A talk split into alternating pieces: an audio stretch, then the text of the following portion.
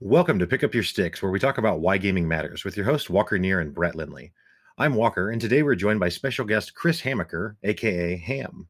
Chris is an avid gamer and fellow MMO player. Today we hear about Brett's developing love for Earth Defense Force 5, which continues to impress. Ham and I share our pirate stories from Sea of Thieves. And finally, all three of us discuss the Magicka series, which is perhaps the most innovative take on ARPG style gameplay in the last decade.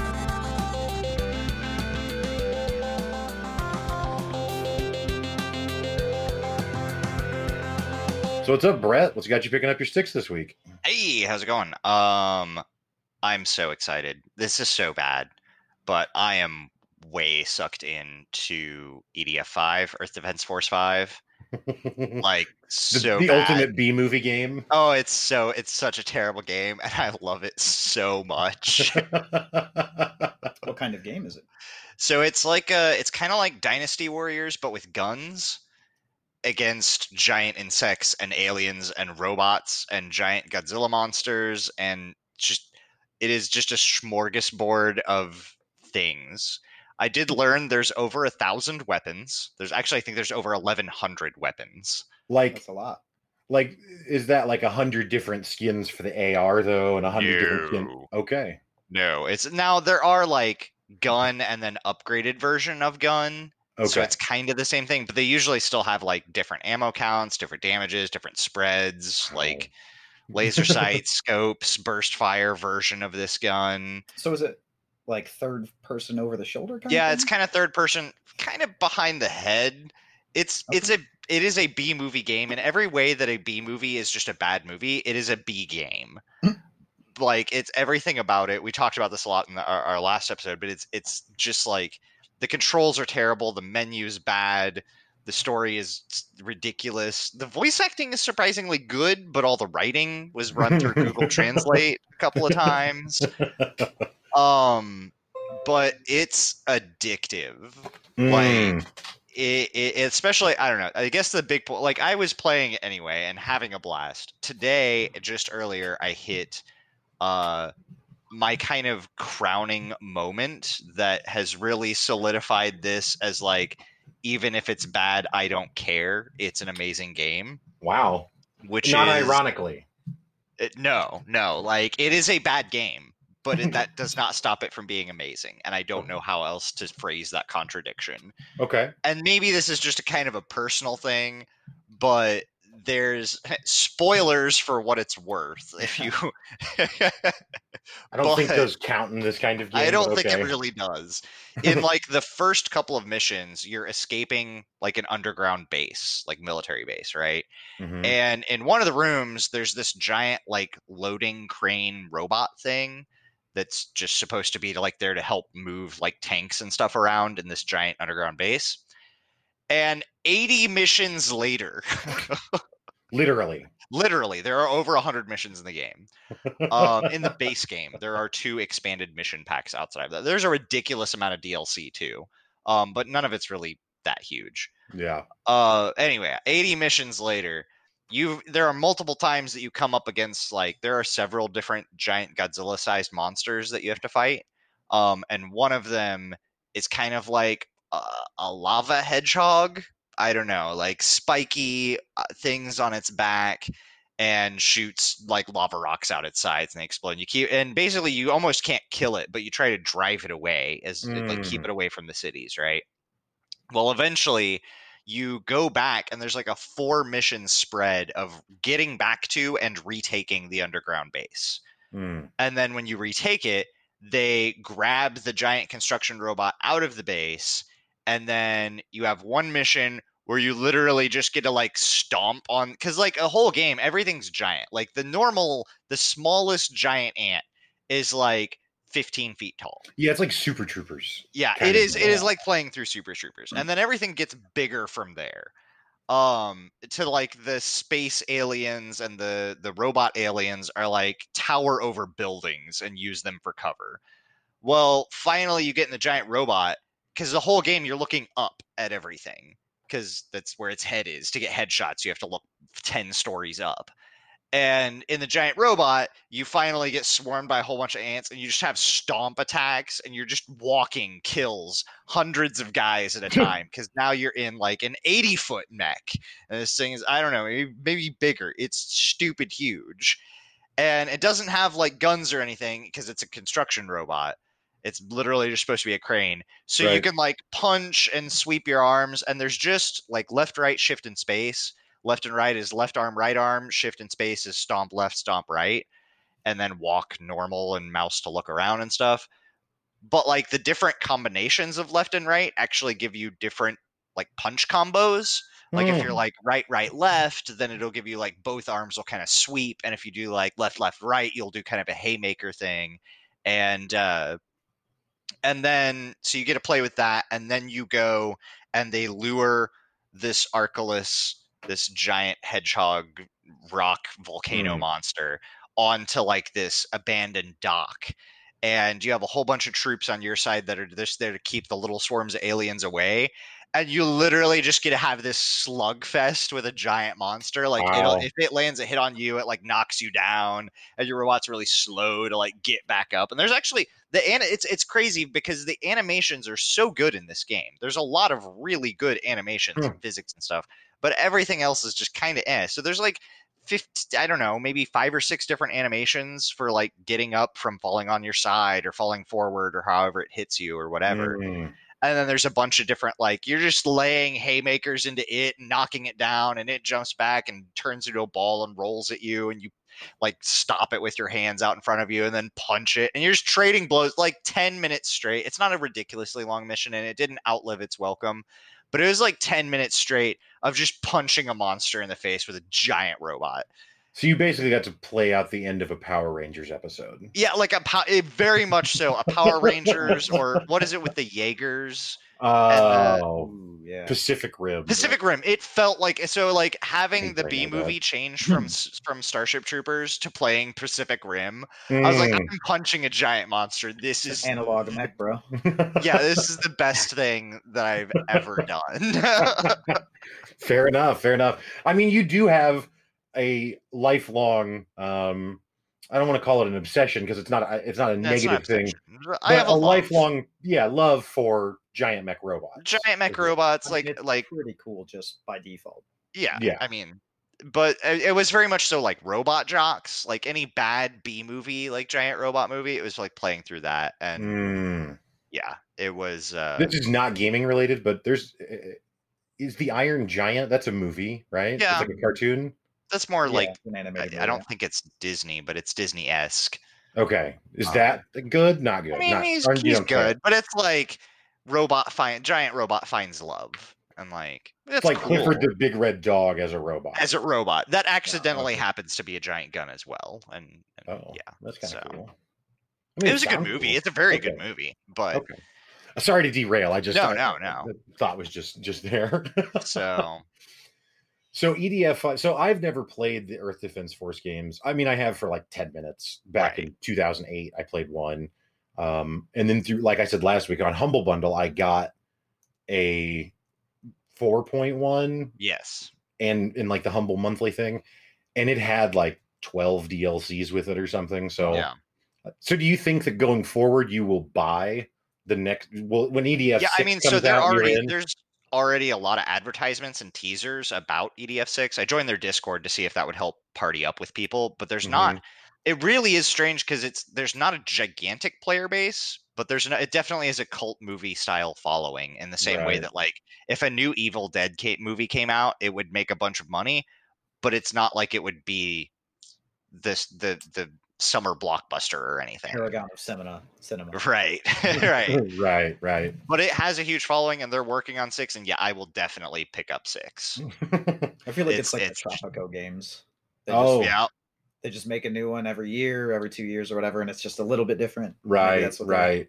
But not not as egregiously bad as a Madden game where Right. no, no. So like the, and the, Never. in the EDF games, they get- they're a few years apart, and apparently this one rebooted the series Ah, where like the, but there's there's just right i guess i don't know i don't know where it was before so i it really jumped the shark before this one. i guess yeah but like there's a there's a quick reaction wheel for like shouting commands like go here, focus this, or do whatever. And one Mhm. of them is just chance EDF.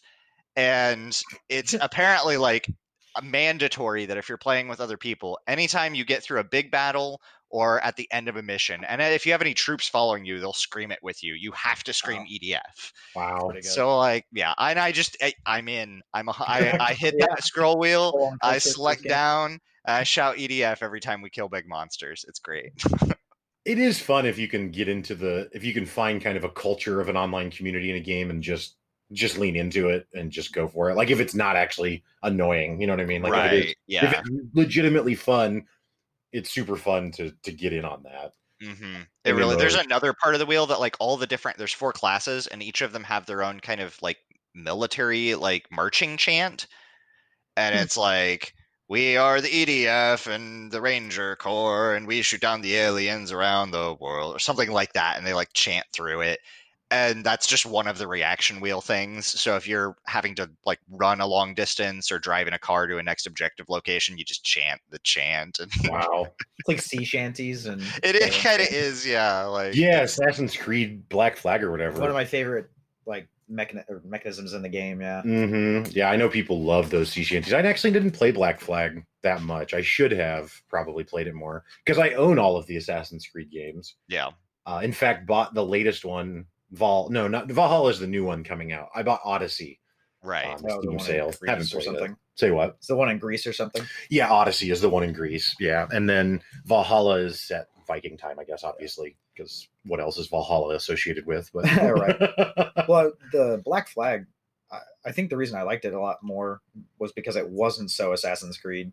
Like that had more s- more stuff to do than just creep around town and stab dudes in the back. Yeah, I think it's where maybe they maybe it's the point where they tried to they started transitioning into more RPG Yeah. stuff. Um and that I haven't really played much of Origins either, Assassin's Creed Origins. That's the one in Egypt. But that was so they used to come out with Assassin's Creed game annually, right? Mhm. And then they moved to every 2 years instead, which I think is a way better yeah don't don't rush it even though you have the engine and everything just make Well, a halfway decent game you don't have You to go full madden A game release every year with two studios doing a two year cycle. I mean, you know, You can or you can do every two years in a four year cycle for each studio, which gives you an enormous amount of time to dedicate to actually fleshing out the systems in the game. It's true. I, I think Call of Duty is a, a really good example of the point you just made um, because with Call of Duty, they have exactly what you just described. They've got, I think, three studios now that churn out the mm-hmm. games, but Ubisoft doesn't really seem to have that infrastructure set up. You know what I mean? So, yeah. I mean, the Ub- the Assassin's Creed games, like the last one, I think it was the last one that came out before. No, that's not true. There was one in London that came out for for next gen. I think there was one that came out in France though when PS4 and Xbox One came out, and I mean it was just almost unplayably buggy. Um, Yeah. so Was that Unity? yeah, it is Assassin's Creed Unity. You're right. Yeah. Yep.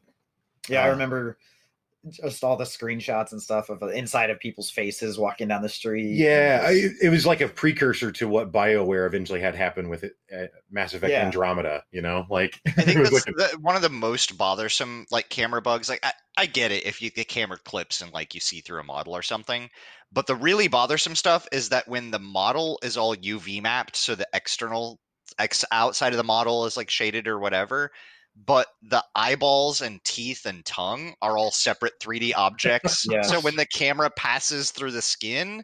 You get these this sharp 2D line outline of the skin, but then just eyeballs, Yeah, and like teeth. floating weird shaped mouth and yes, Yeah, no. teeth sticking out randomly. I Yeah. can't do that. It it's and they don't worry about the back of the model, so there's usually extra like polygons and stuff Yeah. back there. And no, it's nightmare fuel.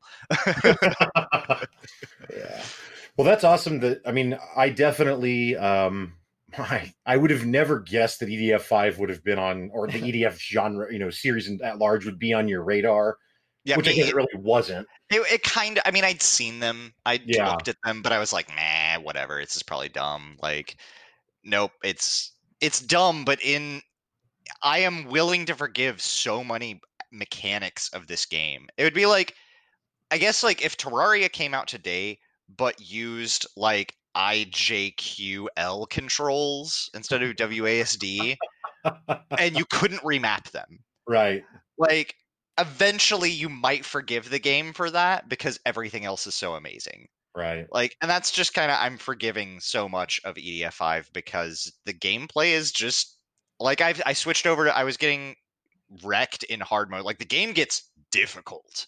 Like the difficulty curve starts ramping up. It's a slow ramp up, but it you'll hit walls where you need like either to switch classes, which I haven't wanted to do, or get other players involved. Um, but I've switched over and I've just turned the difficulty down to easy and it limits your weapons that you can pick more like because there's level caps on all your guns so you have to take lower level weapons in but the monsters are easier to kill and right now i'm just blowing through the story to unlock the harder difficulty modes and then go back with the other classes like i don't think i'll 100% the game because even at mission i don't know i'm in the 80s maybe 85 i think i'm about 6% through completion hundred percent. yeah That's insane. so I'm not gonna hundred percent this game for sure. Uh, I am gonna complete the story for sure, and not that I care about the story in this one, but just to complete all the missions, see all, what all the different scenarios are. Um, you- and I'll probably play some of the other classes too. Well, that's that's something that I actually wanted to to to bring up because you know Hamaker that's with us today, like myself, also somewhat avid MMO player. I mean, he he plays more WoW than I do currently. Lifetime, I might have more MMO addiction than him, but either way, either way, he is also an MMOer. Um, and while you're not an MMOer, you play tons of RPGs and Yeah. stuff with classes. I mean, that's just an every Right. genre now, right? So for me, like, and you saw this when we played um uh oh, now I can't think of the game, the game with the dwarfs where you're mining. Oh, the, the Deep Rock Galactic. Thank you. When we played Deep Rock Galactic, like I mean, I think in the first five hours of us playing, I tried all the classes, right? Yep, yep. And like that's a huge like I, I some people call it being like an altaholic or something, but it's not really even it's it's not that I have like a some idea of like a story behind all these characters or something. I just really want to see how the game plays differently Mhm. between different classes. So I'll start with you, Ham. But do you find how, where do you land on that? Like, do you find yourself wanting to experiment to see how everything plays, or are you more? And I don't mean to speak for Brett, but maybe in more in the camp where you want to stay on one fixed thing before trying other things. Does that make sense? Yeah, I guess it kind of depends. Like in WoW, for example, uh, I have basically one class. Yeah, I almost exclusively play that class.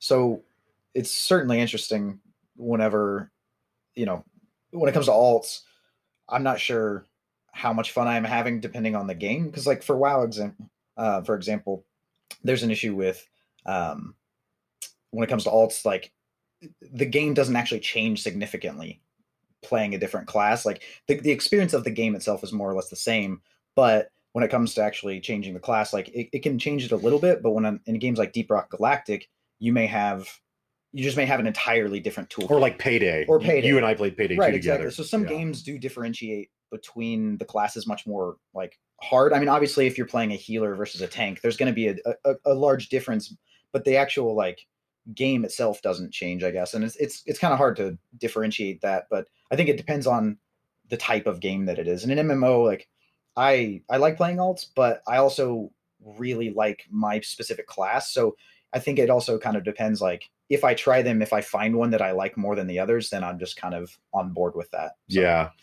Yeah, I mean, I've talked openly a lot about how I love the Druid in WoW so much, and I know that's a, a class you also like a lot. But you primarily play the Warlock. Um, so I guess the point you're making is that like playing a mage in WoW doesn't feel wildly different than playing a Warlock in WoW because they're both range DPS. Yeah, correct. Yeah, that's fair. And like the game isn't all that different between like say a hunter and a mage and a warlock. I mean, yeah, you have a pet and you do physical damage, but you still just stand back and go boom, boom, boom, boom, boom, you know? And Right. so Right. there's you know, there are differences in when it comes to like I said, between a healer and a tank, but when it comes to there's only like three archetypes kind of sort of Maybe situation. four if you want to split Right, melee and range and- DPS, but right. yeah. But in like Deep Rock Galactic, there's four archetypes, but they're all like wildly different potentially. Right. Right. Right. You know, That's kind of how EDF five is as well. The archetypes are all very they all play very uniquely from each other. and they all support each other too, which I think is is nice to have. So Yeah, I think Like- that I. Oh, sorry. Go ahead. no, no, no. Go ahead. I, I was just going to say, I think that I think that that maybe would drive me to want to play all try the classes out even sooner. You know what I mean? Like Well, I definitely I've, I've played all of them. okay, um, gotcha. I just have like I've only played a couple of missions with them, so I'm not I haven't done like because that's part of the completion percent is beating the the highest difficulty with every class. I see. Um, so that's there's 400 and some odd missions you have to do to 100% it. Um, but yeah, like the so I play mostly predominantly the ranger, which is kind of the most versatile class. You get access to like shotguns, grenade launchers, rifles, rocket launchers, missile launchers, like flamethrowers. You can call in a couple of different tanks. Um, or different support equipment that makes you like run faster or whatever you're most but you're all a ground based unit and like medium range mostly dps but you can kind of gear out to fit pretty much any you can get sniper rifles like all the basic kind of just anything from a, a call of duty style game that's kind of your core Mm. um, then there's the wing diver, which is a jetpack player, like really low health, and they all of their weapons are energy based. So the ranger is all ammo based, but you have infinite, mostly infinite ammo for most of your guns, but you have reload times to worry about. Um, the wing diver is all energy based, so you have like an energy core, and that splits between you can like charge up a gun with some of your energy, fly around, and when you release it, like if it's a semi-auto gun, it just fires its however much you've charged it it fires that much of a clip. So if you charge up 100 bullets it fire and will not stop until it fires 100 bullets.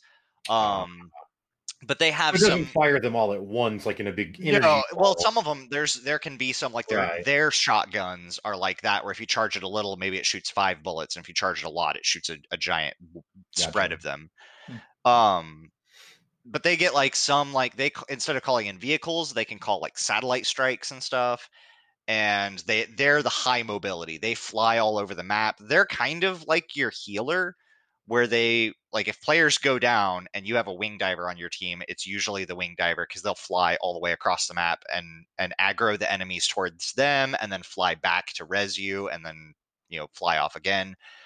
Then there's the the what is it? The fencer is kind of we talked a little bit about last week kind of a armored like exosuit kind of like aliens exosuit style and they can equip they're the only class that can equip the same weapon in multiple slots and they can equip up to four weapons and they have two loadouts they're really really slow on the ground but they have like a boost thing there they can like jet boost forward or jump with it um overall a little bit slower than the ranger but they have more mobility because they can move up Mm. uh, and they're all like kind of your heavy weapons specialists. So they have giant cannons and like tank cannons for arms type thing, Gatling guns, giant missile pods, and then they can also have like they're kind of the sword and shield. They have like some melee weapons, and they can have a directional shield that can block attacks and stuff. So they're kind of cool.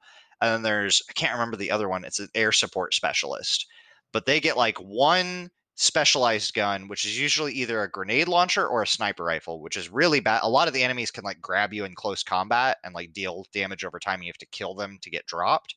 So Mm. solo, it's really dangerous with just a grenade launcher because you do self damage.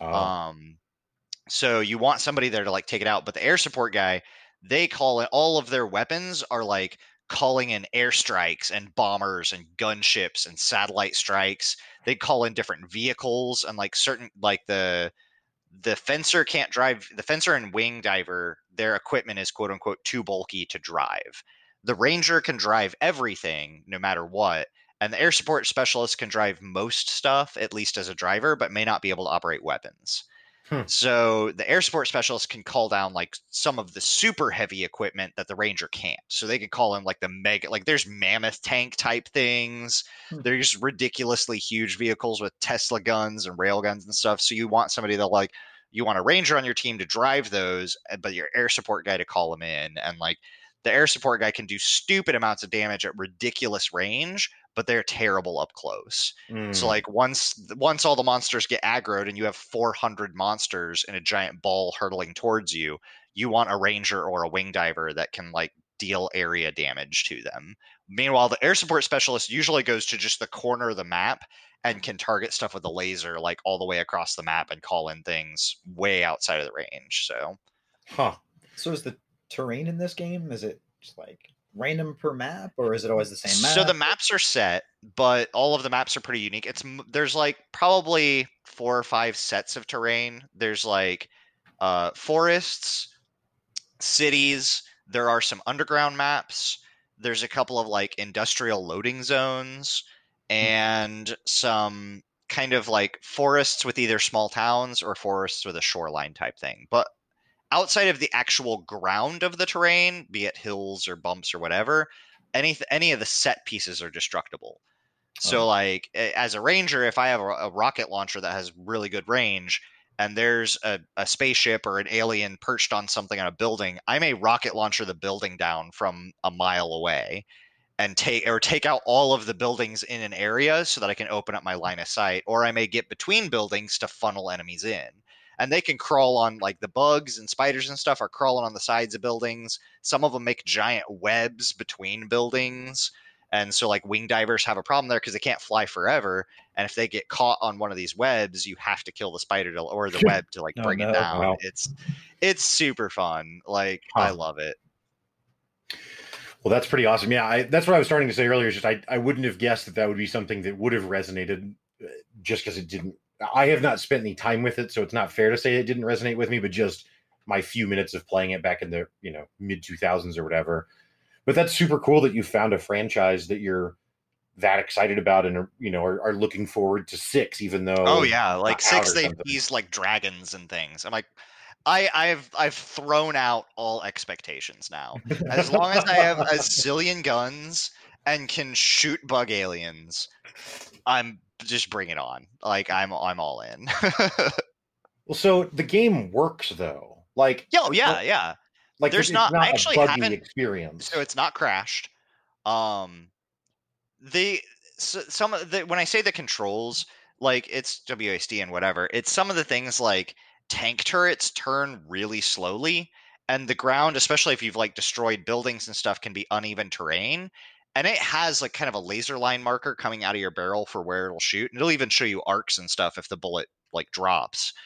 But if you stop, like a lot of the action is very fast paced. Things are crawling at you at 50 miles an hour. And if you're in a tank, like turning the turret is just a crawl. Like it's it's cascade your mouse all the way across four or five times to try to get it to turn somewhere. And then it's your target's moved. So like you some and some things, and I, I don't really like the camera view. I wish you could pan your camera around, or at least have two or three views that you could set. Um, I don't like that when you're running, you can't jump. Um, Hmm. so you have to like stop running because if you're running and you hit like the the jump button, it's a dive in that direction. So you dive forward. So a lot of times I'll run up to something that I can't quite hop over or just walk over, and then I'll hit the jump button and just dash into it. So then I have to get out of the dash animation and wait, and then jump and move forward at the same time to jump over it. And so some of the stuff is kind of clunky, and I, but it doesn't usually take me out of the experience. More often than not, I found that since you have infinite ammo, I'll just use my like normal machine gun to blow away trees and terrain that are in front of me, Hmm. and then run through that, or a rocket launcher to take out buildings and stuff, and and then just go. Yeah. Um, so some Well- of the controls are a little clunky, and it feels it's not like the vehicles are not like GTA vehicles. Like you can spawn in a helicopter, but it has like a launch time of like 15 seconds. So you just have to sit there holding space for 15 seconds as the rotors spin up, which is kind of like you're supposed to do that with other players so they keep the helicopter clear and whatever Mm. but it's kind of it, it doesn't feel very video gamey at that point it feels like if if vehicles controlled better and there were some camera options um yeah then it would be everything else about it is great. I mean the graphics are pretty good. Mhm. i wish that they would just call bug aliens bug aliens. Like if it's a giant ant don't call it species alpha. Just call it giant ants. Like Yeah, well, and the reason that's the reason I made that distinction or wanted to was thinking about that is just because you think of a game like um like a Bethesda title, which certainly would never be called a B movie No. game, right? But Bethesda titles are very often chock full of bugs and things that break the experience. so it's just it's interesting because it's like it's a B movie game, but not in that way. Does that make Right, sense? Or, like, not in the production. like the production seems pretty it's not like it's a triple a but i would call it an a like it they've there's quite a bit of stuff in there that it's definitely translated like it's a japanese game so some of the menu buttons and stuff that says like when you're doing a search and you want to search for something that doesn't have to have a that doesn't have a password you have to search for no display on Mhm. password because that means that there's no password in there so like some of that stuff is but again it's it's all very minor things no major crashes i'm sure there are bugs um, i definitely have played with a couple of players that have cheated uh, i played with a Hmm. player that the, the wing diver having the lowest armor in the game had like 300000 armor and i think my ranger has like 800 Oh, so she just couldn't die and if she res somebody you got full health out of the res because normally you get half the health from whoever reses you I see. um and yeah so in a co-op game. yeah and there well so one other person i saw had not a full com or had a full completion set or not a full completion set but had like so you have star ratings on your weapons and he had all gold star weapons basically. And i mm-hmm. was like is your completion rate real? And he's like yeah my completion is real. I have completed the game with all the classes at 100% however my weapons are cheated because i didn't feel like grinding. So he's like once i completed it i just cheated in five star of every gun. So I was like, all right, cool, whatever. But I, but for the most part, I found just normal players at like kind of like me at six or eight percent completion, maybe some at like fifteen percent. You're like, oh, that person knows what they're doing. Like, fifteen percent is a lot. yeah. the old veteran you. Yeah, Huh. Well, so um, shifting gears a bit, but so Yeah, last yeah, week sure. we talked about the Steam sale and the things we. This is Earth Defense Force being one of the things you picked up on Steam sale. Um, well, Hamaker and I uh, weren't satisfied with just the values on the Steam sale and had to find a greater value, oh boy. which I will now advocate for. Um, the the Xbox Games Pass for PC, I think is the full name of it. Yeah, I think that's it. um, is an insanely good deal. It's uh, it's a dollar to try it, and it's it's five dollars a month. So in a year, it's sixty dollars. So Okay. if any one of those titles you were to buy in a year, you've now you've You now paid paid for for it. it. Right now, you don't own the games forever. So if you're someone, if it's a game that you would want to go back and play five years from now, then uh, maybe that you know maybe you would still want to buy it, and so then it doesn't solve that. Um, but anyway, yeah. So we we picked it up. What did we originally pick it up to play? I thought it was just CFDs. Oh yeah, it was Sea of Thieves. Yep, yep, that's true. Um, but it's got. it. I mean, I played. I guess you already owned it, but like Outer Worlds, I've been playing that. right. Check that out. Um, Gears of War Five is on there. Gears of War Tactics, which has gotten a ton of praise for being a really fast-paced, good version of like an XCOM style Nice. game. Um, what else? Minecraft Dungeons that you brought up a few Oh, weeks yeah, yeah. ago. That's there, so I, I checked that out very briefly. Um, but yeah, I don't know, just a really cool thing. But anyway, yeah. So I wanted to talk about Sea of Thieves a bit, but I don't I mean, Ham, why don't you explain? Obviously, Sea of Thieves is a pirate game, but I don't know what what are your thoughts on it? Yeah, I mean, it, it's it's honestly the what I've been looking for in a pirate game. I mean, obviously that doesn't explain anything about it, but uh, we had played in the past a game called uh, Atlas, hmm and I don't know, Brett, if you're familiar with the game Ark. I don't think. Okay, so yeah, I've played or I know of Ark and I've seen Yeah, so watched Ark- gameplay of Ark. was reskinned as a pirate game. Okay. Literally, like they just changed the textures and everything. Like the Uh, exe file was still called called like play Yes. Ark I remember exe. hearing about there was a whole kerfuffle about that. Right. because So- they changed the studio name, so Right. it's not obvious. But yeah, anyway, I was going to keep.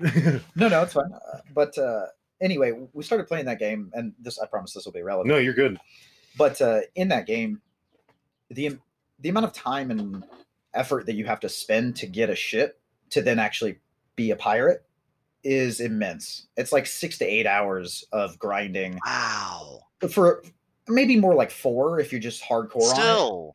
But that's like you have to build a dock, and then you have to build like the frame, and then each panel is individual pieces, and then all the cannons are individual pieces. And you may not and have it's not to- like this is a it's not like this is a builder game like a Kerbal or a Minecraft where that's the focus is I mean, it building the boat kind of it. is, except it's all PvP based. So If Right. you log off for six hours, your stuff may be gone when you come back. Somebody just So- sets fire to your boat. Right. Exactly. so anyway, the reason I bring all of that up is because when you actually did get through all of that effort and were sailing, it was great. You had, you know, all these different mechanisms for sailing the ship and shooting, you know, the cannons and all this different stuff, and it was really fun. Uh, but the game itself was just broken outside of that, right? So right. anyway, I had been hearing about Sea of Thieves outside of that just randomly over the last couple of years, and uh, I had never really gotten into it. So we were looking for a co-op game, and I think I saw it or Walker saw it, um, and then you know we started looking at how get it. It was like forty bucks, so that's where we got the Game Pass. Right. So anyway, the reason I say it's what I've been looking for is because it just has all of the best aspects of art or of the uh, Atlas. of Atlas without any of the real downsides. Because when you start, they just give you a ship, so you s- start the game. A pirate like- game, you start out as a pirate. Who'd have thought? right? You Exactly. don't, you don't have to start out start naked out- in a in a in the woods. exactly.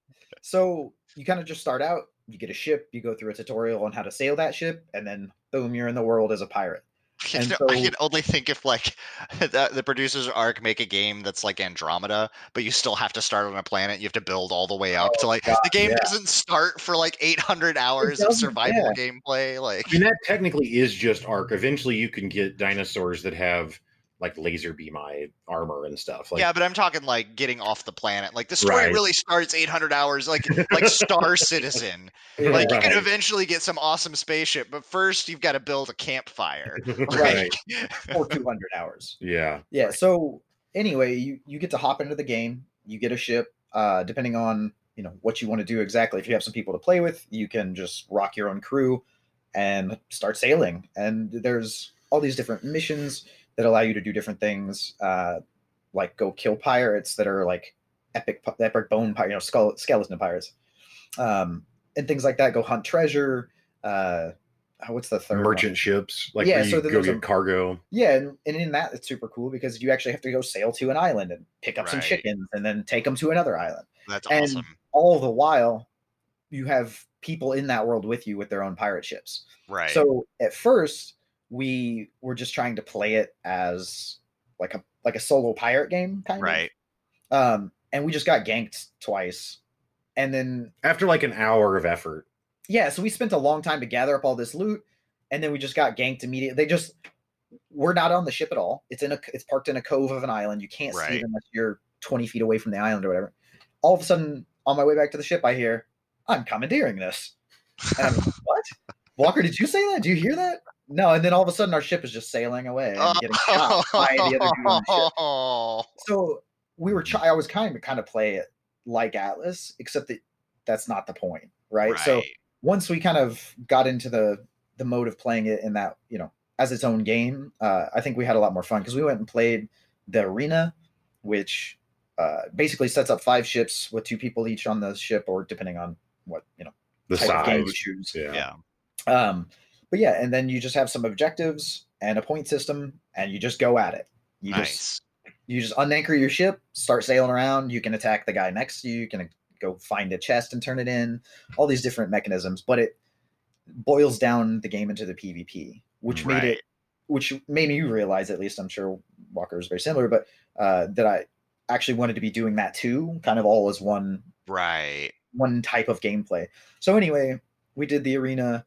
Uh, we realized that was a lot of fun, and then we went back to the regular world, and so we started doing the missions again. But we're like, we're just gonna keep our eyes open, Right. See if we see anybody, and then we'll just we'll be the bad guys. Yeah. You'll be the pirates. right, exactly.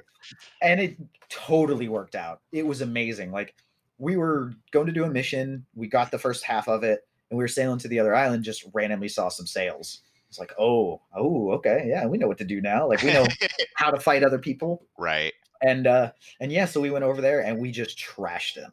like we showed up walker shot him like seven times sank the ship i don't know if we got anything out of him i The first boat we didn't. The first boat, I, I would say I felt bad, but I didn't because it's just the way the game works. But yeah they were complete noobs with nothing on their ship or at the very least, had just left the dock. Correct, yeah. So I think they might have had a colored sail though, so maybe not entirely Right. noobs. but either way Although we were, we had nothing, no decoration on the no boat. yeah just a complete default ship right. but uh But anyway, that was like, oh, that was fun. Like we we just wrecked those dudes. And then uh so we started going back around and we're like, oh, we'll keep our eyes open still. And all of a sudden, there's some like black sails on the horizon, and it's like, oh, Dun, dun, dun. yeah, exactly. We're like, I mean, should we just run? Because we Just- ran at first, just yeah. instinct. And then he's like, I mean, I was like, yeah, all right, all right. all right. Just whip the ship around. and like we tried like tricky maneuvers, like going around a, a rock and like Jay turn the ship and come back the other way. And then they just went around and followed behind us. And so it ended up that we uh, just got into a straight up broadside fight with them. nice. And like one of them jumps on the ship, Walker kills him, I'm dead. Then he dies, and we're like, oh, well, it's over. And then we come back, we're on our ship still. Their, their ship's there, they're all dead. And then they didn't ha- they didn't take the time to repair their ship, but we had been doing that. ah. And so I swim over there and I'm like, oh, what can I steal real quick? Grab some loot, and then we swim away as it sinks. And we're like, all right, well, that was kind of cool, right? We got Yeah. a little bit of loot and whatever.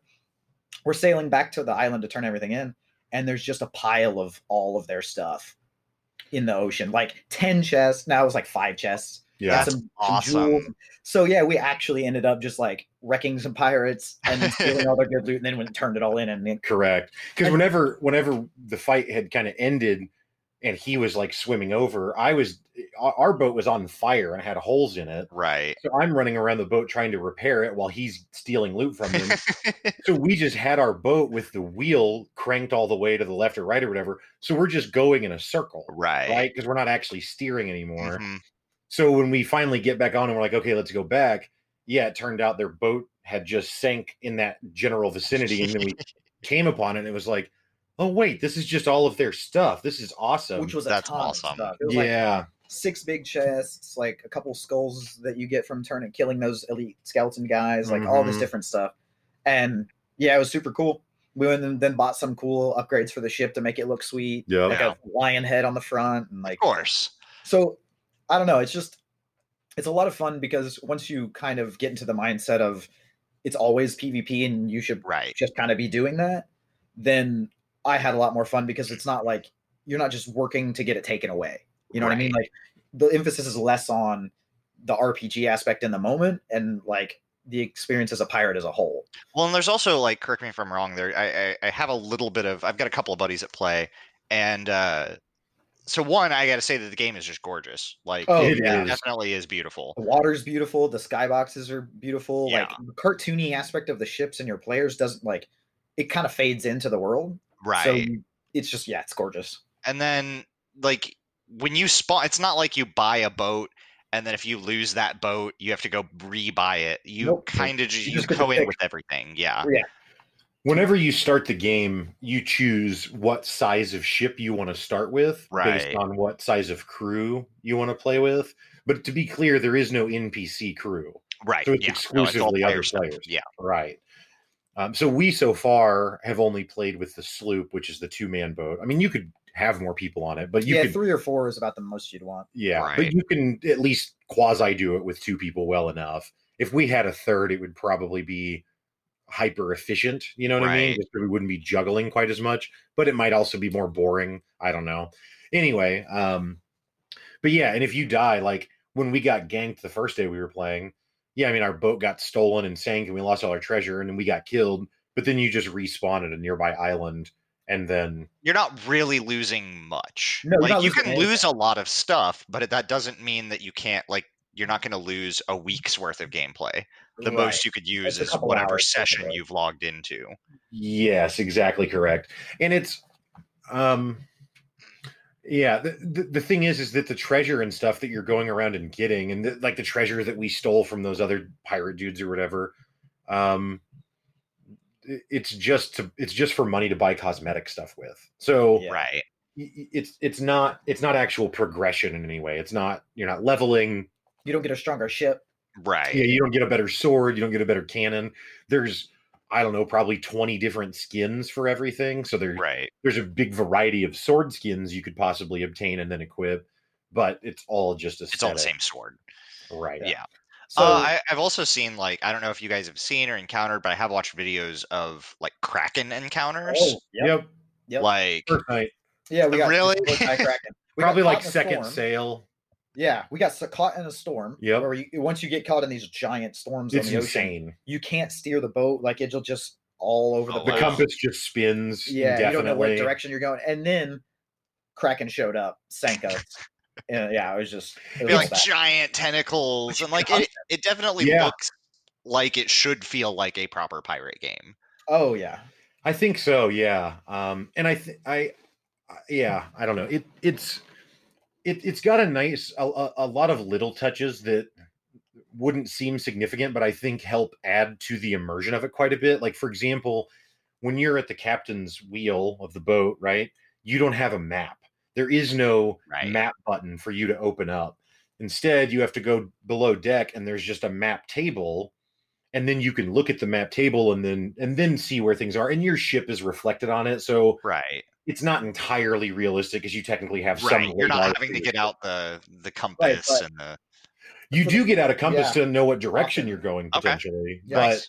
like it when you go pick up a, a quest or whatever you want to call it um you have to go and turn it in or well turn it in on your ship to activate it right? and then you get a map of an island or you get a name of an island most like for certain missions you only get the picture of it so then you just have to go to the map and then look at you know And look figure at the map out you're what- and then look at Oh, the map cool. find- yeah and so then you mark it and then you'll see your ship where it is on the map and then it'll leave a trail wherever you sail nice. so then you get like you'll get like us where we were on our way to an island and we saw that ship and it's just like this crazy, you know, Yeah. all over the place while we're fighting and then back to you know, That's awesome. Yeah. But it, it also kind of means that you can have a navigator instead of Yes, just looking you at a a- mini map. You can say, "Hey, can you check the map and see if we're running right? Like, and tell me where I need to steer." Like, that's exact and that's exactly what i mean by like it's a it's a, a thing that seems rather insignificant but i think if there was just a mini map or even just the ability to like hit m and open a full screen map right, it would diminish the immersion a lot because yeah, it turns out that like Ham will go start steering and then be like, "Hey, am I pointing the right way?" Or or we've been sailing for 10 minutes because it's a faraway island that we're trying to get to and he's like, "Hey, go look at the map and tell me kind of where we're at." right. Um so yeah, just just really cool. No, I was gonna say that that is one of the like cool aspects that there's just a lot of jobs to be done on the boat. Yeah. Like right. so we run with two a lot of the time, but then we have situations where it's like we want to kind of be scouting, so somebody wants to be up on the mast, but then at the same time we need to trim the sails or we need to Right. the map.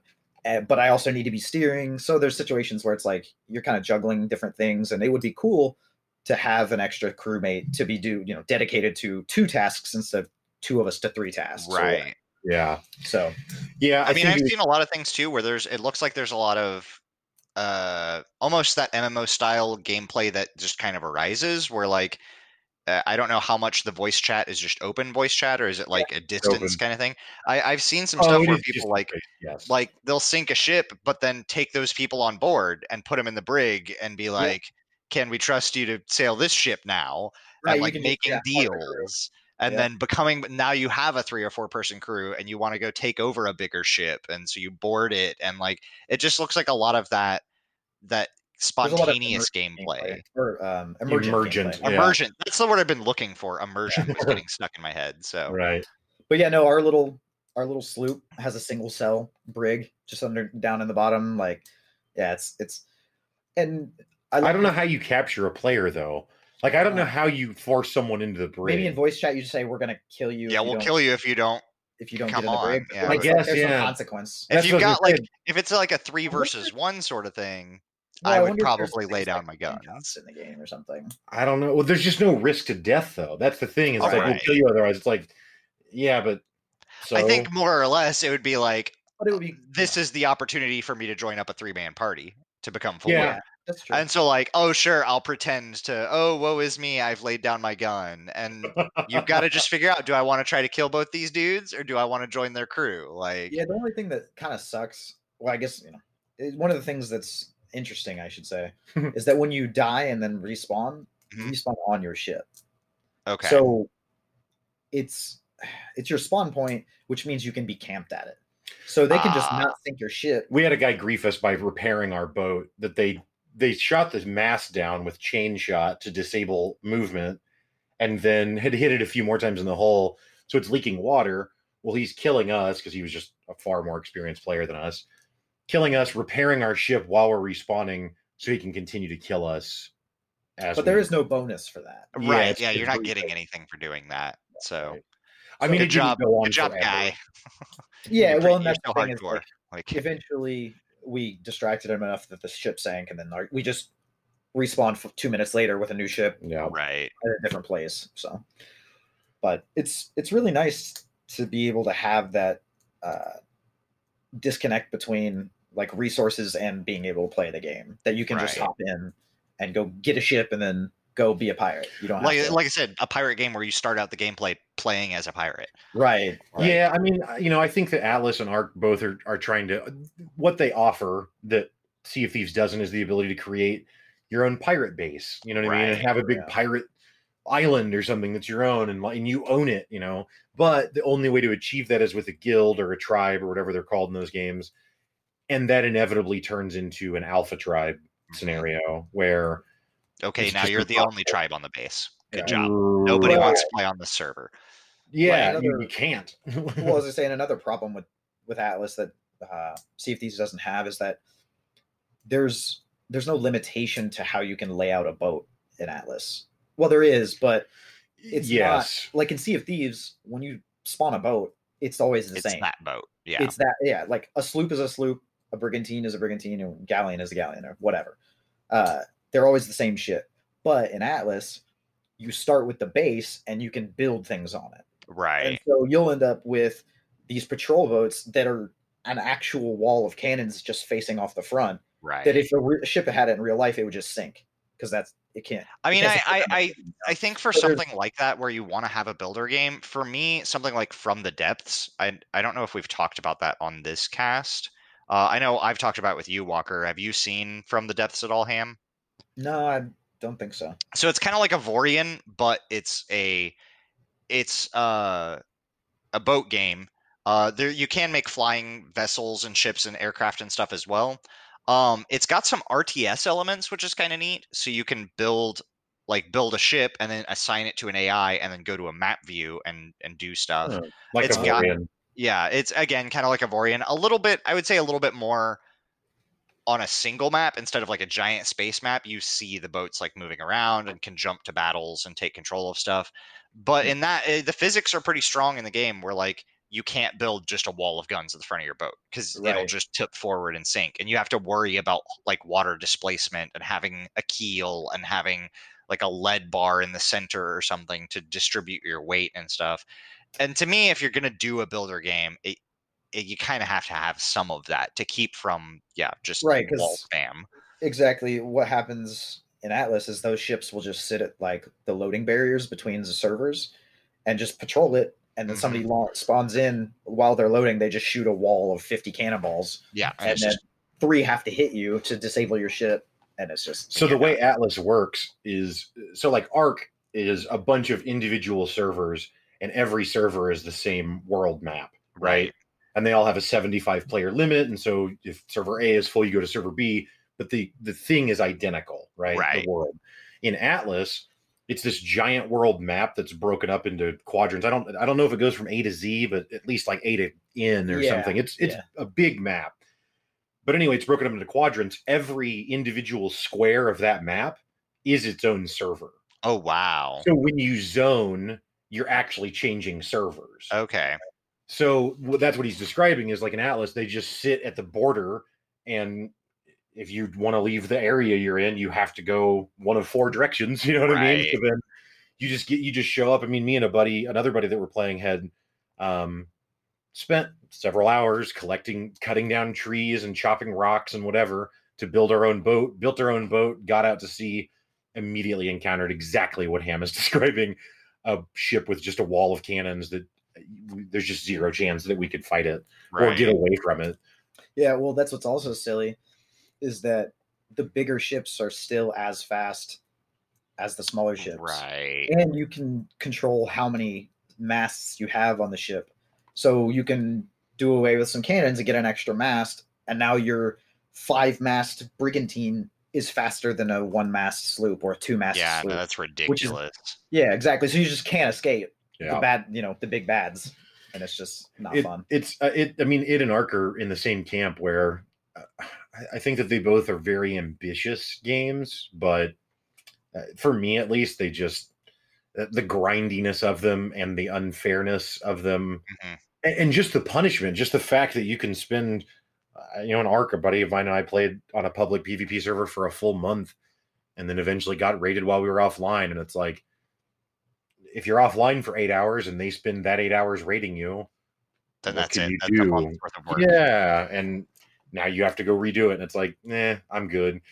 So while Sea of Thieves doesn't offer that, like the base building elements and, and that sort of stuff, and, and there's no character progression because you're not leveling up a character, whereas in Ark and Atlas you are. Um, I agree with him sentiment that I think that Sea of Thieves is a. it- It's fun because you can just jump in and play for two hours and then stop, and it was all fine. You know what I mean? There's Right. no You you're it's more of a, a game uh, like an individual gameplay experience. Right. Right. You actually get to play how the game was meant to be played Right. instead of an art or, not- or Atlas. Yeah, either. Yeah. Yeah, both. Uh, you have to spend so much time to quote unquote play the game. Well, right. and it doesn't. Nothing works right. Like, and yes. I- yeah. like in Atlas, what was it that people were doing? They were like running around naked and slingshotting people and then punching them to death or something. Yeah. So the way with the servers, the way they were, you had a 150 player cap, right? right. Except that they would allow overflow. So you would, it was a soft cap at 150 and a hard cap at like 250 or something. Huh. So they would allow for uh, attackers to basically come into the server. Right. So like a raid sort of but thing. But then they would try to anybody who's idle after you know 15 minutes would be kicked out of the server to a Right. nearby server so it was kind of a way to allow for attacks even if you had the server full of your own tribe nice.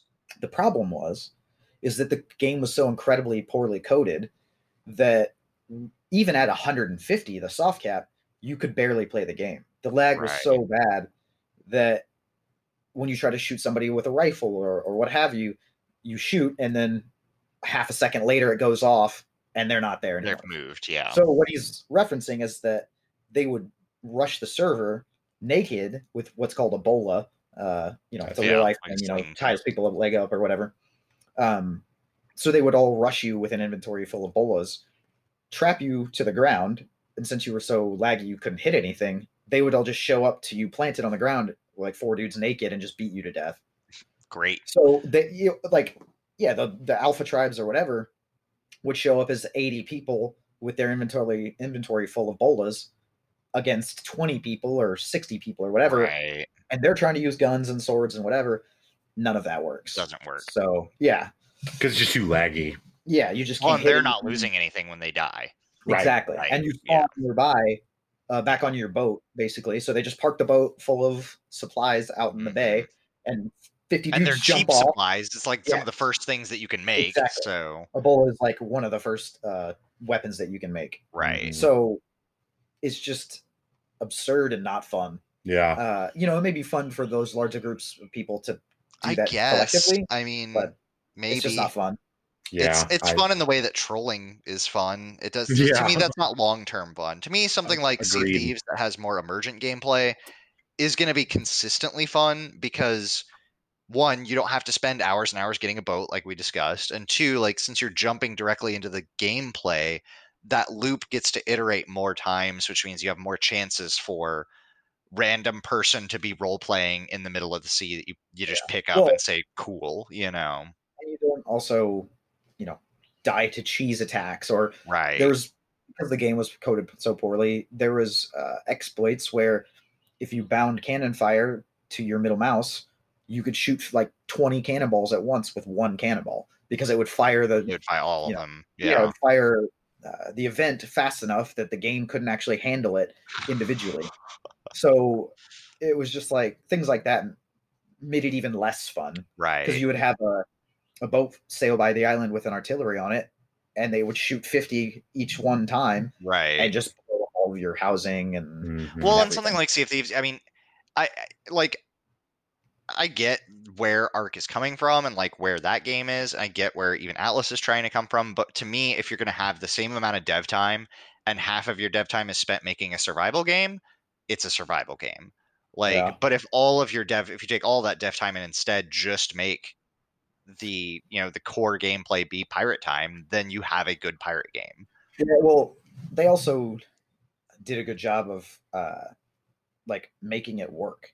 Like they're just the mechanics that are there actually work the way you think they should work, and right. you know, every it's just a well-made game. Whereas Mhm. Ark slash Atlas is just not a well-made game. It's not well thought out. Right. It's not well coded. It's not. It just all of it is dead. Well, and something Brett and I have talked about a lot on the show is they're just early access games, and Sea of Yeah. Thieves is not. Sea of Thieves Right. came out on consoles first, and maybe Yeah. it was also released on PC, but it's definitely designed with a Xbox controller in mind. Well- it had some it had some troubles with launch. I remember content Yes. wise it was really lean on launch, but Yeah. it seems like they've taken care of that in the time since. Well, and I I think the one major thing about playing Sea of Thieves, sea of Thieves long term versus Atlas is that the gameplay itself is actually competitive because you're not leveling up and what. Yeah, exactly. It's it's just like only balanced. ev- You know, like every time you hit somebody with a sword, it's the same damage as when they hit you, right. or when you hit them with a bullet, or whatever. Like all of the ships have the same health, and they're all out laid out the same way, and just you know everything is consistent. you can plan for an attack because you know Right. how if you've if you are experienced with that type of ship and you come across one that's an enemy ship maybe you come up on it or swim up to it and Right, know know limitations. let's enter in this area let's detonate the gunpowder here let's try to and you know where everything is just like you would a call of duty map like you know hey let's run to this area let's get this weapon let's you know Yeah. snipe Which from this tower when the arena thing that we did and, and I think kind of illustrated that as well because it, we could do all of the same things as them, but we got crushed Yep. by people who knew the game better. Just Mhm. like I I knew or had remembered that you could shoot yourself out of a cannon, but I had I didn't actually remember that and I didn't know how to do it until one guy shot himself uh, you know, across the map onto an island just super fast. And, uh, we yeah, exactly. And so there's just things like that yeah. that you just kind of have to learn. And when you do know those things, it makes a huge difference. Yeah, yeah, for sure. But everyone can do that. Right. Well, and just like none of it feels. I mean, to, to the point you've been making, just none of it feels janky. Like anytime I've shot a cannon, which I've definitely missed way more than I've landed shots with the cannon. Um, but I don't ever feel like it was be like I've never seen a shot like hit the ship and not damage it, right or like I've definitely like the the the way the ship's kind of laid out. At least the sloops are kind of laid out. Like you have the deck with the sh- with the the steering wheel and you know the the sails that you so you can lower and raise the sails and turn them and that sort of stuff. And then on the back of that, there's like a little kind of canopy, cloth canopy Yeah. thing that is over the the lower deck of the ship where you can kind of walk out underneath that canopy. right I definitely have shot shots that sailed directly over the, the, deck of the ship and underneath that canopy and missed. uh, but it didn't feel oh cheap. wow It was like right that's 'cause it's like actually that's it ridiculously Like, like you shot through a window. Yeah, Right. Out, in one window, out the other window. right, right. And it's just like, oh, okay, that's Okay. actually really cool. that's a thing Yeah. that can happen yeah right right and it's it's crazy like when you see when you see another boat firing on you like because you just start seeing cannonballs coming out of the sky and like they'll land in the water like right next to the ship and it's just right it builds this tension that uh that's just immediate you know what i mean i, I don't know it's it's it's very it's very well done and it's um, really rewarding when you do make those shots. Like, there was one time, I think it was the pirate guys. wasn't it was Yeah.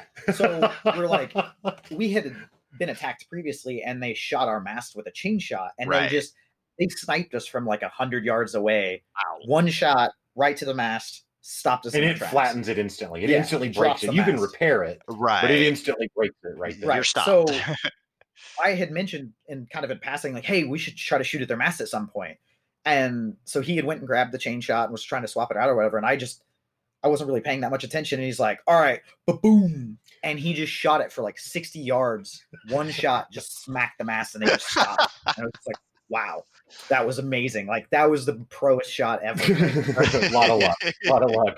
Yeah what, but what I mean, was it was yeah it was super fun. It was a super rewarding shot to to have made. I probably couldn't recreate it consistently but it was it was a fun one time. But when you're good with it like you still get that same reward. Who knows? Maybe they got a lucky shot on you you know? Like well what was great about the guys that we ended up ganking and, and stealing all the stuff from was like he said like so we passed them and we just shot at them in passing because like hey it's a boat Yeah, whatever.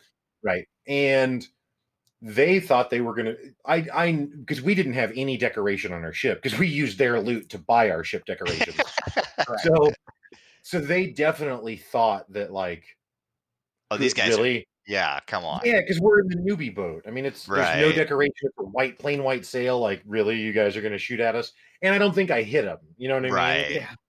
so anyway they um so so they chase us and then like he said earlier like we were trying to kind of hide behind some rocks and they came ar- so they definitely thought that they were hunting us Right. and it was so glorious to land that shot and kill the mast and i was like like right before that probably 30 minutes before that i was like i don't know how much i care about buying the cosmetic stuff and then when we stole all their stuff and then sold it for money i was like i'm really excited about buying cosmetic stuff with other people's money like Correct. yeah.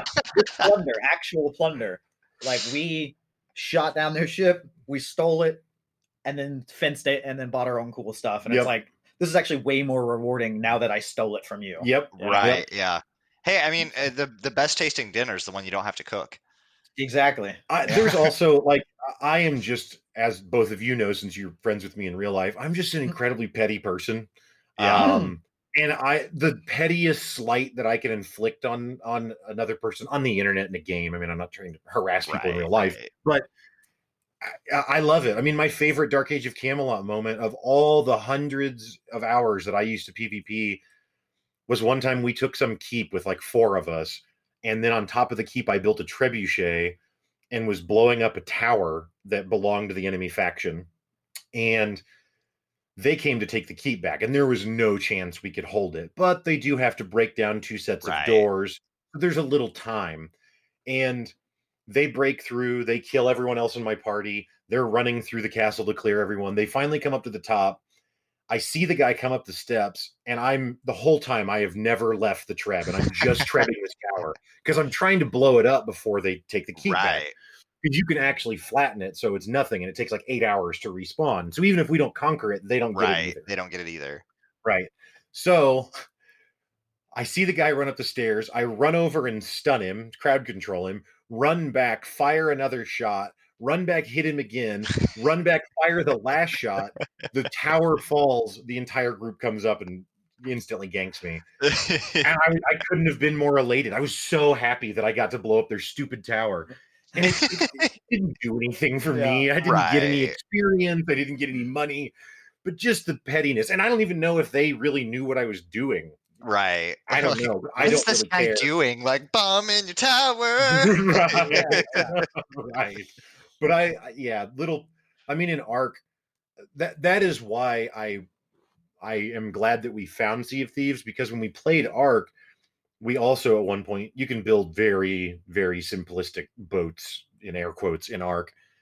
And we did that and then just rolled around and grenaded people's bases and sunk other people's ships and stuff. And then I yeah, the, the pettiness of me, I just love it. I just love it so much. so I'm very eager to go rob more dudes and Sea of Thieves.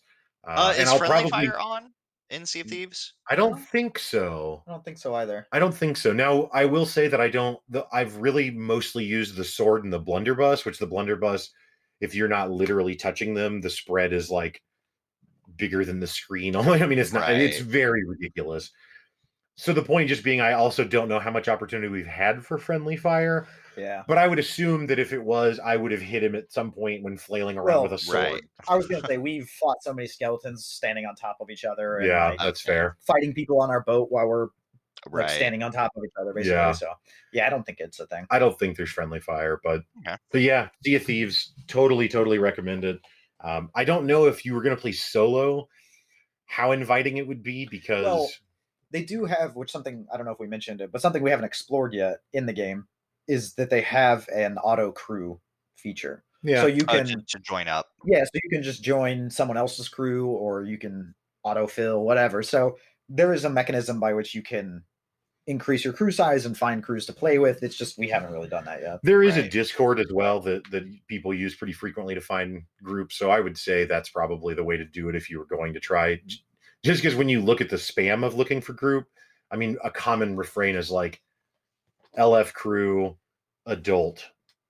So- Yeah. There's enough people playing that you're like not wanting a kid. yeah, exactly. Well, and it's on Xbox, and it's. I mean, it's, the thing is, is that on PC you're just paying for it standalone, but on Xbox Live, like if you have Xbox to pay for Xbox Live Gold, which is what you have to have to play online, that gets you the Game Pass. Like it's Right. all one bundle. Yeah. So anyone that owns an Xbox and has Xbox Live Can Gold it, yeah. Also has Sea of Thieves. Right. Right. Exactly. Which most 14 year old kids that play video games will have it. Correct. Correct. So, um, So we all played another game together. You guys played a lot more of it than I have because I have been either really tired or playing EDF five. Uh, but that's Magicka, yes. Oh, yeah. and Magicka is a pretty sweet game.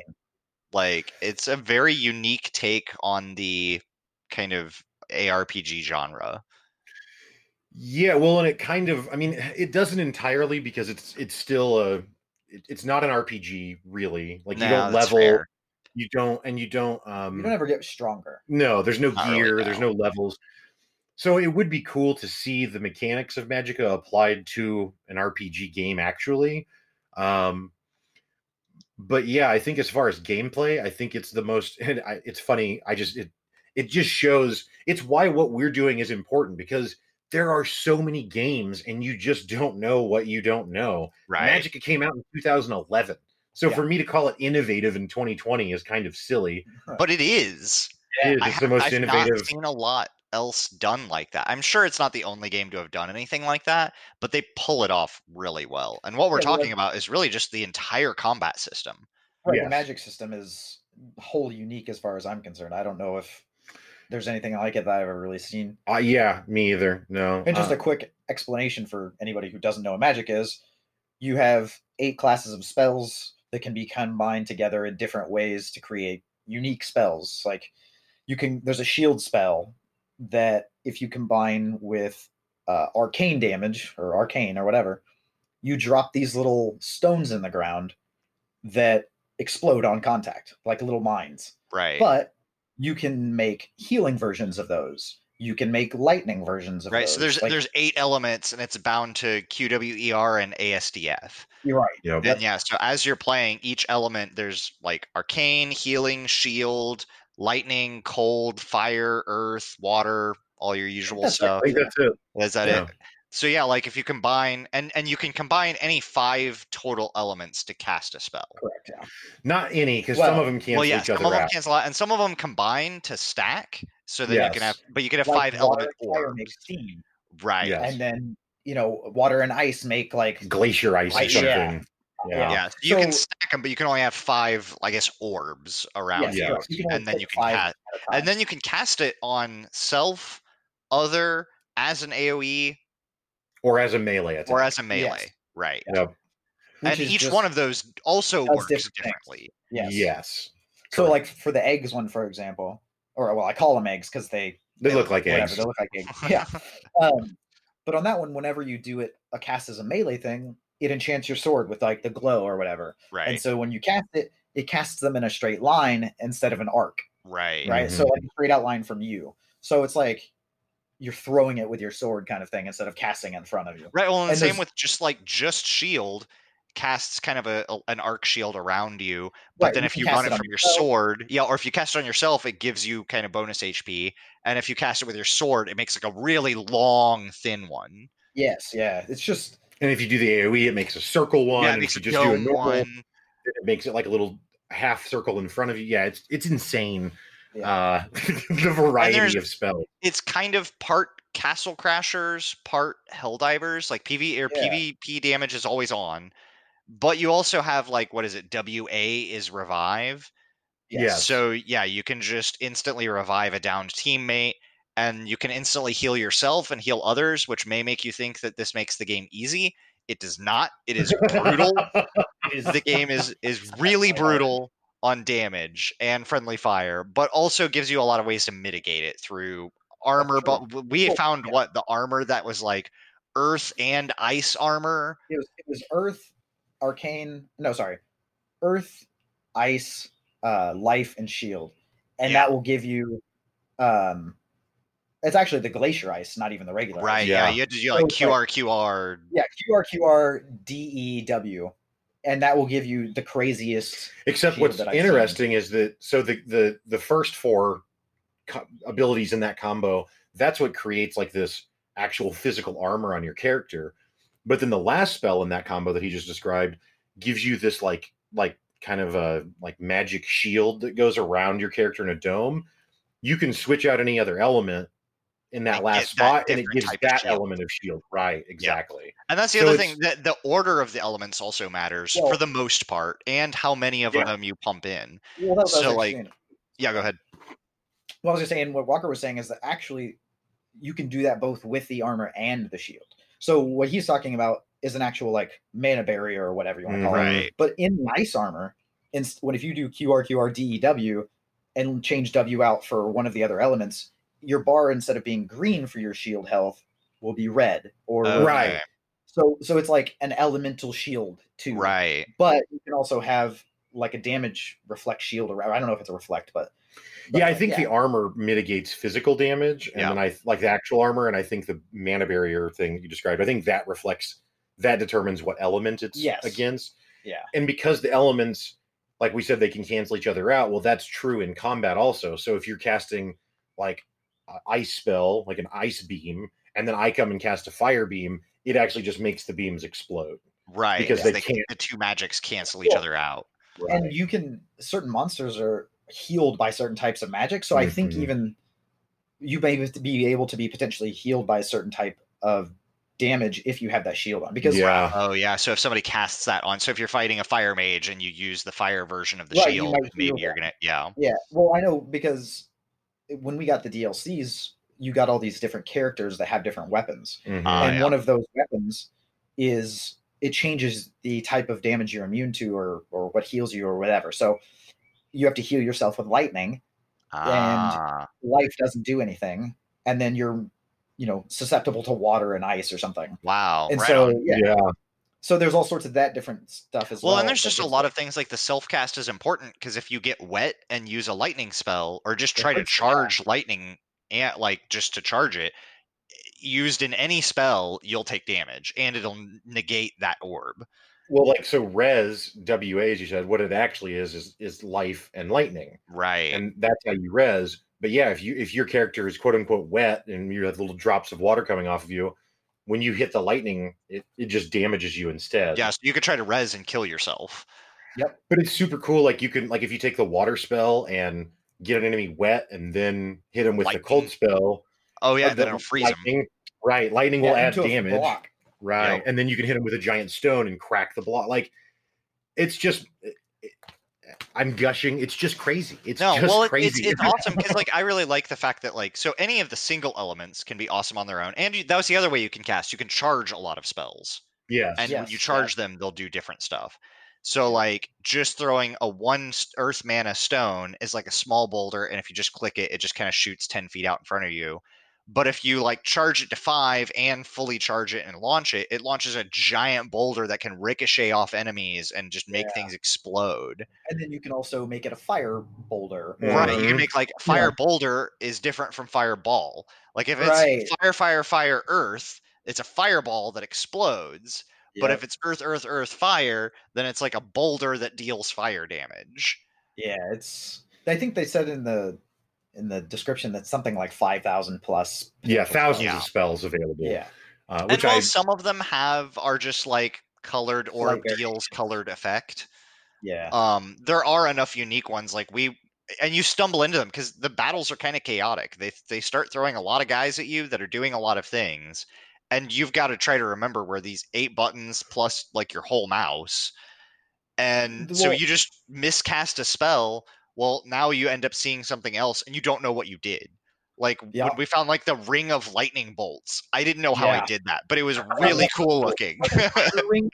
did and i was just like well that looks really cool how the heck and like we just stand there for five minutes pressing yeah, well, buttons. the shield that we were describing, like it. I mean, you probably spent ten minutes or something trying to like, okay, what combination of stuff Yeah. made this happen? and Um, it takes so much damage that shield like yeah, like you say you have a hundred health it's got like a thousand right. Yeah. it's just crazy how much damage it takes but you have to stack up all these like set actually seven different spells yeah. Right. to get thing, and it's Well, it's like, trying to oh, cast haste in mid battle. It's only like three buttons. Yeah. But remembering to cast it because if you don't cast it on yourself, it's like a beam, isn't it? Like just a Yeah, damage yeah. beam. So if you you type the three buttons and you click and it shoots a, a laser out, and you're like, no, you gotta type the three again, and then like middle mouse button to cast it on yourself, eh, all while these giant guys with hammers that will literally one shot you into an exploded bloody mess on the ground. Like it's not gory. It's gory in the way that like a Doom 2 is gory, that like like old school just- Doom. yeah, like there's yeah. giblets. Yeah. Um and it's almost painfully it is ju- no, it just is painfully punny. Like Oh, Oh, yeah. yeah. absolutely. Yeah. Chapter four is called A New Hope, like Yeah. level mission four. Like yeah, uh, there's an Emperor recreation scene basically where they electrocute the guy, yeah, quasi throwing Darth Vader or whatever. pit. Yeah, it's the whole thing is that, But which I love. I love the one thing that's of it. super cool, in my opinion, is like the skill that you can develop with the game. Yeah, like- yes. Me, I've gotten to the point where I can cast that shield thing in like a second. Like Mhm. it's just Right. brrr, done, you know. But it's like eight button presses or something. Right. But I can, you know, kind of do it quick, and I remember that. And the more you play, the more of those spells you memorize, and like you Yeah, when- actually become like a wizard. Like you Yeah, really are learning different magic spells. Right. And that's And- I mean that's something I know you've been looking for forever, Walker, is like Yeah. you want a mage that you can feel like you're being a mage. The only thing that I want now, I, so I, I, there's two steps that I would like. I would like step one would be give me Diablo with because it moves like Diablo. You click to move and all of that, right? Right. So I want I want Diablo that plays like Magicka and has that system, but that's an RPG, is what I mean, and Right. that is more um because Magicka is kind of mission to mission. Like, yeah, there's stories. I mean, there's a story that connects it, but it's not. Uh, Diablo is not an open world, but if you leave Tristram, you can run around can in just go do enormous zones. Right. So I would like that. I would like gear. I would like levels. I don't know how it all works because again, you're not learning spells, right? Like it's not. right. So I and and and uh, so and I wouldn't I mean, they want could that. they could more gently up the progression and offer you a couple of elements to start instead of Yeah. all of them.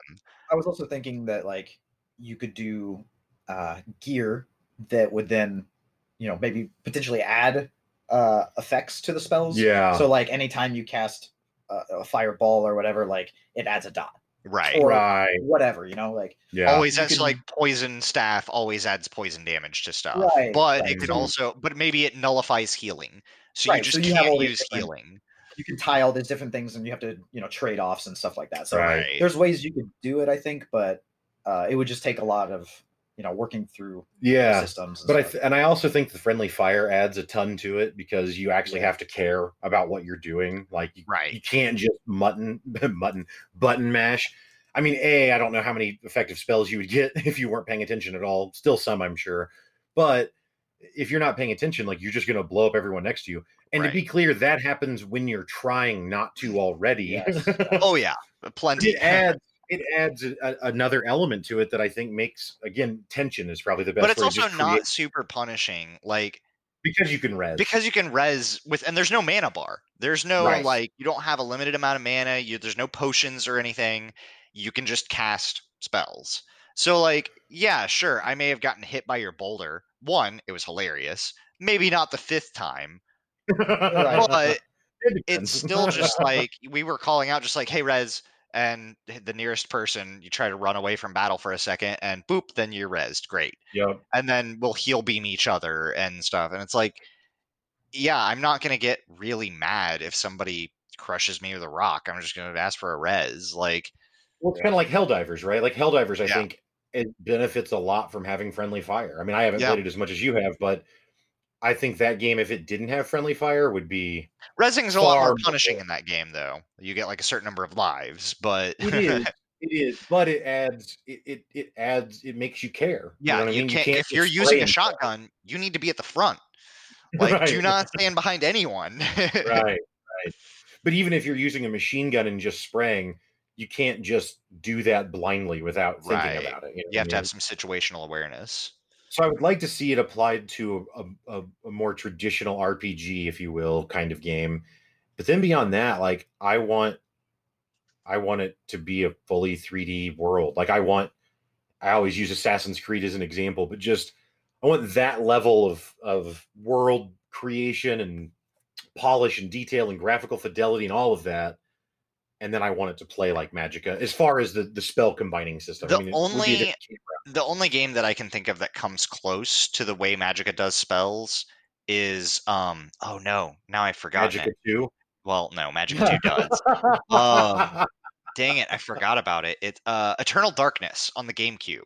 Ah, I've heard of it. I never actually played it. Oh, such a good game, but it has a spell system where you have to chain together elements and you you unlock them slowly and as you chain them together. I think I think how it does it though is it more like you have to kind of draw a spell like icon and you get more glyph points that you can chain together as you draw your icons. I Hmm. don't remember it's been so long since I played. This is like a 2002 that I played, like maybe Mm-hmm. 2003. But I think you may remember them after you've unlocked them but like researching and learning a new spell takes experimentation and you have to use it and it could kill yourself with it or it could Oh. be a fireball or something but you have to kind of experiment with glyphs and chaining elements together and stuff That's cool. Yeah, Yeah, I, that's I pretty cool. I the only memory I have of Eternal Darkness, which I never played it, but was just I remember people saying that like basically your the character's like sanity is slipping away throughout the game, the character you're playing as. And at one point it actually like tells you that like the, the save file has become corrupted. yep i had that one Yeah. I had that. So your your sanity bar, it, it would do a lot of like depending on where your sanity was. Like if monsters looked at you, your sanity would drain, and as you killed monsters, it would boost. And as it drained, the game would do things sometimes in game, sometimes it would try to mess with the player. So like the very low level, like it just lost a little bit of sanity, uh, a shadow of a fly would walk around on your screen. And you'd like you're like, wait a minute, is there a fly on my? No, it's not a real fly. It's just a little. and or it would Wow. like your character's head would vanish and it, but nothing the game would change it just your head would vanish and it didn't affect gameplay at all but it was like is my game bugging out It's a bug. yeah and, right and then the the you know there were some Away your sanity. Sanity, yeah. there was one where uh, I had like pretty low sanity and I walked through a door. I walked into the same room that I just left, only there were four zombies, and it came up and said, please plug controller into controller port one. And all of them bum rush me and are like biting me and killing me, and my health is just and I'm like plugging my controller. I'm like, what? No, no. what's good? And then and then the screen flashes white, and your character's like, it's just a dream. It's a nightmare. and I'm like, this is not okay.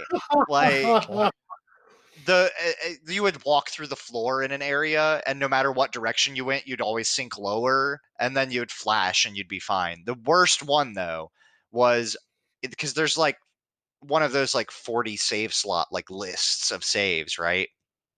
Or no maybe there's only four and, but i would save in progression and always have four points back because there was a lot Mm. of content to the game and it, you want to have a couple extra points. So i went in hit save hit okay wasn't really paying attention. It said delete all yes no but i thought it was overwrite save. Hit yes and then it, i just sit there and watch as it goes like save 39 er, empty. Save 38 er, empty. And it says like at the top warning turning off your console you know during this progress could corrupt your data as it slowly just deletes all of my save games for like six or eight of them and i'm like oh my god what's happening? Oh my god what did i do? I hit the wrong button because you're just so used to hitting like aa twice you know? Yeah. and then yeah the screen flashes white and my character's like no it's just a dream. It's just a bad dream. I like it was so good. So it's the only game that I've really seen like because like I think the only other notable mention is like Metal Gear Solid fighting like Psych Mantis or whatever. That's you're, you have to swap the controller ports because they know the time and date of your card or whatever because he's like Yeah, supposed to be psychic. But it really would mess with the player a lot, and that was a very unique way. It to me, it was a perfect combination of like Resident Evil honestly kind of Assassin's Creed, only if the entire story was in one game where you you play through the legacy of all of your you like inherit this mansion and play through the legacy of all your ancestors. And every Mm. ancestor kind of has like a room like there's a sword in the library and that's the Spartan ancestor and when you touch the sword you play through their stuff and then you get the sword when you come. Right. So there's kind of this meta game that you play through in all these different past lives or whatever as you learn more about this crazy haunted mansion and It's a really. I actually highly recommend it if you can find a copy. It's pretty rare, uh, but Eternal Darkness on the GameCube is incredibly good. I wonder if you could find like a ROM of it. Or I was gonna say Yeah, not to promote find it wrong. piracy, No. but I, speaking No, of though. I am definitely. I just sold my GameCube through our Discord to one lucky buyer. So oh hey, Oh, nice. nice. thank you. You know who you are. Super appreciate it. Um, I was gonna say. I mean, you can. There's uh, depending on the game, like there's open, not open license, but like uh, legal copies that you Right. can get of ROMs. Mm. Yeah, I know that Nintendo really actually cracked down a lot on their on the whole ROM scene. mm, probably when the Wii U era, whenever the virtual Right. store came out. But once they realized that they could actually just resell all of that content again took them long digitally, I was enough. like, it sure did. It sure- they don't like the internet for No, some reason. they really Yeah, don't. It's very strange. Um, but yeah, I would, I would, i- i- if anyone out there listening is a is a Diablo or Path of Exile or any kind of game that's that view, or crash or left- Castle Crashers. It's a great for a party game. Like it Yeah. works just as well as a serious game as it does a just screwing around game. Yeah. yeah, that's true. But I would highly recommend checking out Magicka. And Magicka Two is, from what I can tell, more of the same. Um, there's a few minor control differences, and uh, I, I don't, I haven't played it very much yet to know the extent of the differences. But um, from Steam reviews and stuff, it sounds like it's mostly the the, the same, uh, just a few years newer. Right. And Magicka Um, on the Steam sale, which this will be out after I believe the Steam sale is over. Correct. But during the Steam sale, it was 99 cents. yeah. So if Something full like- price can't be that much, or if you're really dying and hurting for it, just put it on your wish list. And when it goes on sale for 99 cents, just just pick it up. Just always What- have this one. like I said last week, every store has a summer sale. So right Yeah. now, the Steam sale will be over by the time this episode comes out. The Humble store sale is not over, and I would guess that there's a Magicka key there for Right. the same price that you would have got it through Steam. So, uh, anything else you wanted to to cover this week? Mm, I don't think so. I think it's like I said, it's 99% EDF5. We had a pretty short uh, D&D session. There's a there's a lengthy story that the, the conclusion of was this week um, that I think I want to share, but I think that's you know kind of for a, a better time sort of thing. We're already a bit in here, so I don't want to sap Cool. it all up. But Dean Dungeons, we're not sure if we're supposed to call it Dungeons and Dinner or Dinner and Dragons, but it's Nice. the the theme has persisted where we play for like an hour and a half two hours have a massive smorgasbord dinner and then play for maybe another hour and we've actually started one of our players leaves early for another session and we've actually started playing uh just normal board game time with the remaining players Hmm. so this last week we had uh, you know two three hours of d&d and then when we lost a player we just wrapped d&d up and brought out uh, bad people which is kind of like cards against humanity but uh more about the people that are playing instead of just Mm. making a funny joke it's trying to figure out who one person is the judge like any of these games are asks a question that's usually kind of not safe for work although there is also a not safe for work pack which makes it even worse um and who at the table is the most likely to like cheat on a date or something. And so the judge has to pick who they think it would be, and then everybody else votes on who they think the judge voted for. And then ah, every round points are scored up, and then you whoever gets a certain number of points first wins. At which point we didn't care and just kept playing because right. we're drinking and it's great and and it was a fun way especially not knowing the people very well i think was even i think it plays really well if you either know all of the people like the same amount or don't know anybody because Mm. it's really fun to, it, we learned a lot about each other that night. There were a lot of candid moments had.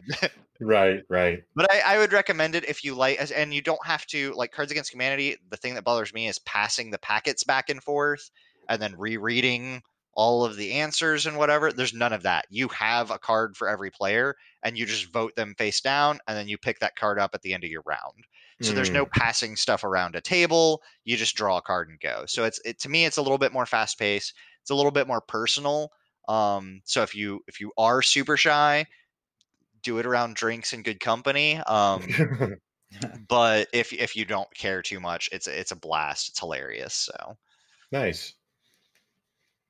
but yeah, Well, I think that's about it for me. Ham, do you have anything else you'd like to add? No, uh, I appreciate you guys having me on. Uh, it was a good time. yeah, man. Thanks so Thank much you. for coming. It was a great time. Yeah, for sure. So that's all for our episode today. Please join the discussion by tweeting your thoughts to us at PUYSPod or follow us there to get a notification on our stream times. Check out the links below for many other ways of getting a hold of us, from email to Discord. We'd love to hear and discuss your thoughts. If you like this episode, please do rate, star, thumbs up, or review us wherever you're listening. And hey, tell a friend about us. It really does make a difference. All of our links will be available in the show notes. And if you want to hear more of Walker's insights and conversations with a variety of unique guests on topics outside of gaming, check out his other podcast, The Walk Show, which is available everywhere podcasts are found.